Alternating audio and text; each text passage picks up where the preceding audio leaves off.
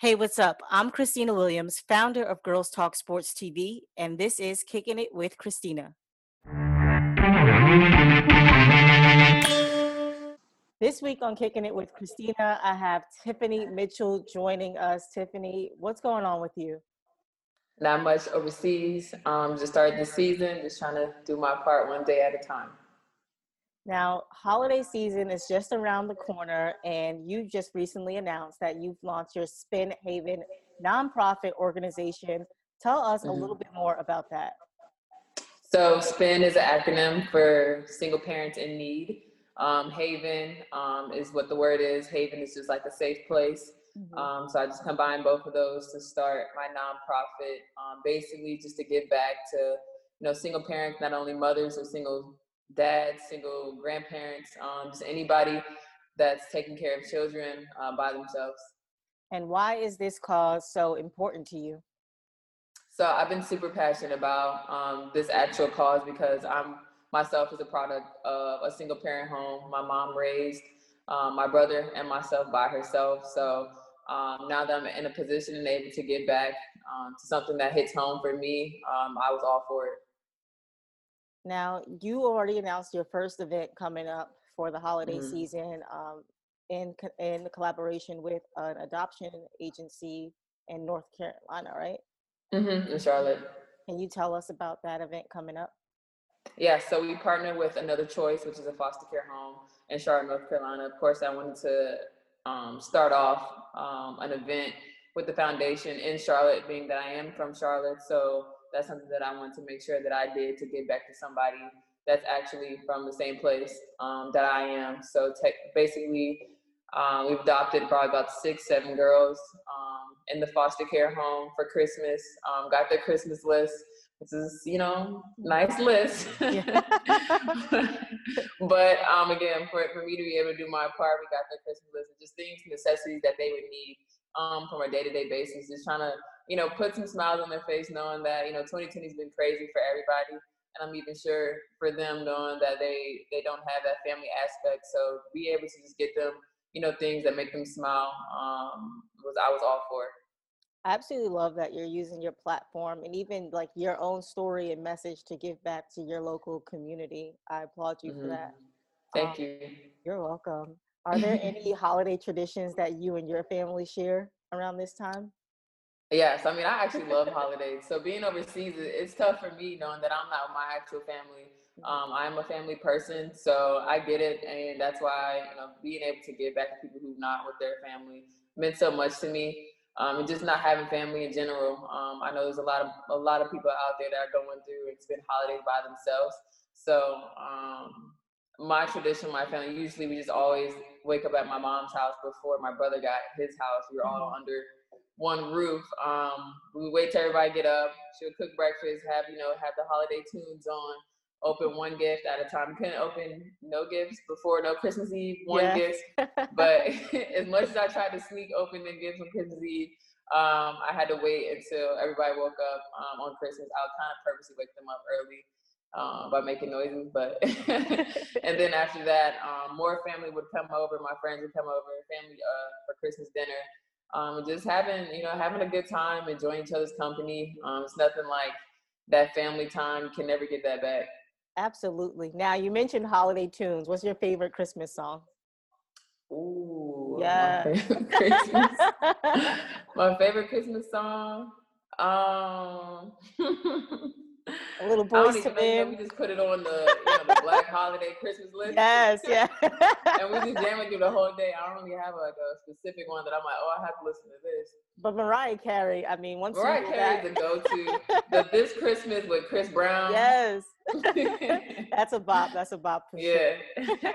now, are you a fake tree or real tree kind of person? At my house, my mom's house, we yeah. have a fake tree. Once I get my house, I think I'm gonna do a fake tree too. I'm gonna lie. I love the smell of real trees. Yeah. I just think it's too much work. You know, after the Christmas over, you just gotta put it back in the box and put it out next year. Absolutely. I'm a fake tree kind of person too, but I actually don't even like to decorate a Christmas tree. I feel like it's a lot. What? That's crazy. I know. I don't. I don't even have a Christmas tree up right now in my place, which is crazy. I'm like, I don't. I'm still on the fence about whether I want to put one up or not. I, not that I'm a Grinch or anything. Or I'm gonna say you Grinched it up this year. I love the holiday season. It's just that I just don't like decorating the Christmas tree. I would rather somebody else come over and do it for me. Y'all, y'all should just do it together. That'll be a nice little right thing. that, that, can happen as well. It can happen as yeah. well. but I love the fact that you created your nonprofit organization. Um, just sharing your story again. I feel like there's so many stigmas around people who were raised in single family homes. What are your mm-hmm. thoughts about those in that sense? Um, I mean, I, have heard it all. Basically, um, we don't have the same opportunities. Um, we don't really live a life where there's two people in the household, so we're missing out on certain things. And honestly, growing up, I didn't feel like that at all. And I mean, that's just a credit to my mom, um, how she handled things and how she raised us. She never made it feel like uh, I was missing out on something or that I needed another person to help her. Um, so for her, it's kind of without probably that dynamic in my life, I don't think I'd be the person that I am today because I never saw her struggle. She didn't want us to struggle. Um, so to me, she was superwoman, and I thought that she was able to do everything in the world. So I guess I kind of took on that same mindset, and I'm like, I'm good. Like I don't need nobody help. I'm gonna, I'm gonna handle it myself. Um, but that's just basically how I was raised, and the mindset that I've always had was to go get it. And I mean, it started from an early age, knowing that um, my mom did put us in positions to to be successful, and she did a great job raising um, you know my brother and myself um, by herself. So to me, like this foundation was for the people that aren't like my mom, who doesn't have it all together. Um, I mean, she graduated, left um, New York at 18 years old, came to Charlotte um, went to college, has two master degrees. Like mm-hmm. she did it all, all while raising us at the same time. So, like I said, this foundation for people probably who's not as strong as my mom because that is, that's hard to do. And I want to be there in positions. Uh, I mean, I'm not gonna wave a magic wand and everything's gonna be okay by tomorrow, but I'm just gonna try and do my part, do what I can um, to help alleviate some of that stress, stresses, day-to-day stresses that they probably go through, um, and just need, have that outlet for them. Now, in addition to your foundation, I just want to pivot a little bit. Um, the mm-hmm. WNBA, obviously, you guys dedicated the 2020 um, season to Black Lives Matter and social injustice. Mm-hmm. Just last week, your teammate Erica Wheeler, um, she spoke out because two high school girls down in Florida, they wore mm-hmm. Black Lives Matter shirts, and allegedly there was a game that was suspended and a tournament um, down in um, Delray Boca in Florida. Um, yeah, I've been following it. We see we see the impact that the league has in terms of inspiring the next generation of basketball players, young girls, and um, wanting to use their platform to stand up for mm-hmm. right. What message do you have to those girls? Um, basically the same that how we started our season. Uh, you're playing for something bigger than yourselves, and at that age, I don't think um, it can get lost sometimes, and especially with what's going on right now and being a high schooler uh, that's probably not a predominantly black school. Um, knowing that I've also I went to a private school when I was in um, high school as well. So I mean I get it. So this is the prime time now for them to use their voice um, to stand on what they believe. Because if you put them shirts on, you got to believe what they say on it. Um, it's not a, a one day thing. It's not a slogan, a catchy slogan just to walk around with. Like this is everyday life. Um, Black lives matter. They'll always matter. Mm-hmm. Um, and they need to stand true to that. Wear those shirts every day, every game, if they could, um, because now they're using their voice in a in a, a, space that's probably not appropriate to people around them, and that's mm-hmm. even more reason why they should wear it because it's making people realize that this is everyday life that we go through being black that they don't have to do. So I would tell them just to keep using their voice. Um, just make it be known. Like this is this is not a a hashtag. This is life. Yeah, I mean the situation this week is actually um, being more exposed to the national media, and the coach is standing behind the girls, and there was representatives from Florida who also standing behind the girls. So I just no, that's that's great that the coach yeah. has their back and everything because it could be hard at a 16, 17 year old, um, you know, standing on what you believe, and there's older people and higher ups behind you saying that it's not right. So it can be tough. So the fact that the coach has their back um, makes it even more more rewarding for them. Speaking of like having great coaches in college, you played under Dawn Staley, and I was kind of stalking your Twitter a little bit before we uh, before we did this interview. What was it like playing under a coach like Dawn Staley? It was amazing. To be honest, my college career um, at South Carolina was great. Um, my relationship everyone asks me how our relationship with Coach Staley. Um, the answer never changes. To this day, we still talk. Um, today, she's one of the closest people in my life. I would consider her family, um, and not my coach anymore. Mm-hmm. Um, we have just built a relationship since I was younger. Since I was since she recruited me when I was 16, 17 years old. Um, so going on almost 10 years of just building a relationship with her. She's taught me so many things.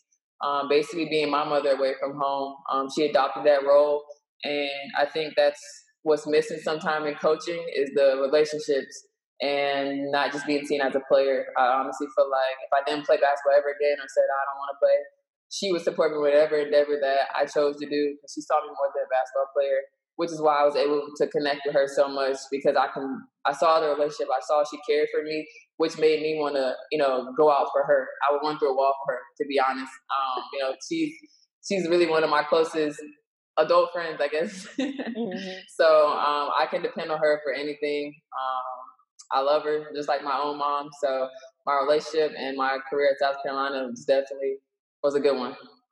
Staying on the topic of South Carolina, uh, A'ja Wilson, she was mm-hmm. named to the Forbes list recently, and also and you, congrats, girl. Oh, and me, uh, little old me. Um, thank you. um, what's your relationship? Shout out to Natasha too. Who else? Yes, Chanae. Natasha. Ari, Chanae. Oh, yeah, Ari. Shout out to all y'all. Y'all um, um, have you been able to speak to her and like congratulate her or anything on, on making that list? Yeah, I, I reached out to A'ja when I saw it come out um, and told her that I was proud of her. Um, I mean, she's my little big sister. I mean, she's just doing it. She's doing the thing. I'm just so proud of her. I've seen her um, evolve from the little freshman A'ja that she mm-hmm. was to now, you know, MVP A'ja. So it's great just to kind of see that evolution and knowing that um, I was there and a part of some of her process to becoming who she is now. Um, I don't think she's nowhere close to what she can be, but it's definitely a great start, and I'm just super proud of her. Absolutely. Now, just to end it off, what's next for Tiffany Mitchell? What you got going on coming up next? like outside of the foundation or life? Outside of foundation, life. What what you looking forward to in 2021? Let's do it like that. What you looking forward to? what I'm looking forward to in 2021. Um, honestly, just to get some normalcy back to the world. Um, I don't. I feel like everything's still kind of whirlwind. Um, COVID has not gone away, so um, just taking those measures account, uh, of course, to just being safe um, and just honestly, just good vibes in 2021. Just being around people that you know pull you up, not bring you down, um, and success. Like I, I hope myself and everybody that I'm around, my friends, my family, that we all enter upon some type of success in 2021. Absolutely. Well, thank you so much for joining me here on Kicking It with Christina. It's been a pleasure to chat with you to talk about your Spin Haven Foundation. I really appreciate you coming on. Thank you. Appreciate it.